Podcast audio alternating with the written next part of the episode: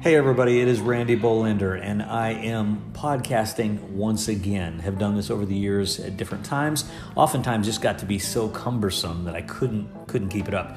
But I'm telling myself once a week, uh, more if possible. But uh, that will kind of be my commitment to you.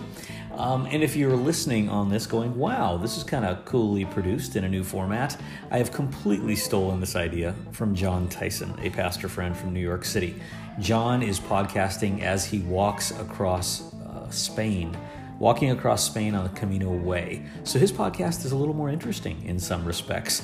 Um, I'm not walking across Spain, I am in my home office, and through the double glass doors are, let's see, five, six, seven, eight little girls and two boys uh, who are watching a movie. Uh, got some friends over, and it is Friday night. We're eating pizza, just having a great time. So if you hear things other than what you think maybe should be on this podcast, I'm I'm blaming I'm blaming them.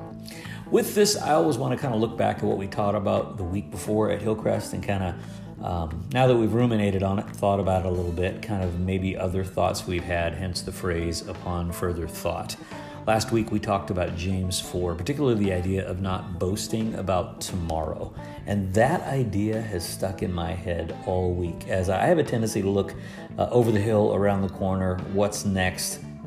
And oftentimes in the middle of what's next, I'm completely missing what's now. And uh, for instance, right now I got a house full of kids and it's loud. I'm sure you heard that. But it's fun and it's rewarding and it's exhausting. But what better thing to be tired about? You're going to be tired of something. Why not be tired of something that matters today?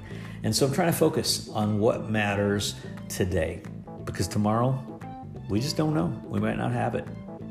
Super excited about this weekend. A good friend coming to speak, Jennifer Roberts. Jennifer and her husband Dwayne are two of the most gifted, um, entrepreneurial, uh, wholehearted lovers of Jesus that uh, Kelsey and I have ever known. We've known them for 15 years. They've been all over Europe. They've been here in Kansas City.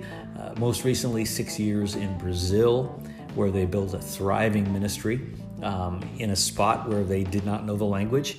And just remarkable. And so she is going to be challenging and fun. And I am so excited to be hosting Jennifer on Sunday. Both services. Hope that you are there. Look forward to doing this more. Uh, I'm not hiking the Camino Trail, but you know, I'll do my best. Have a great day.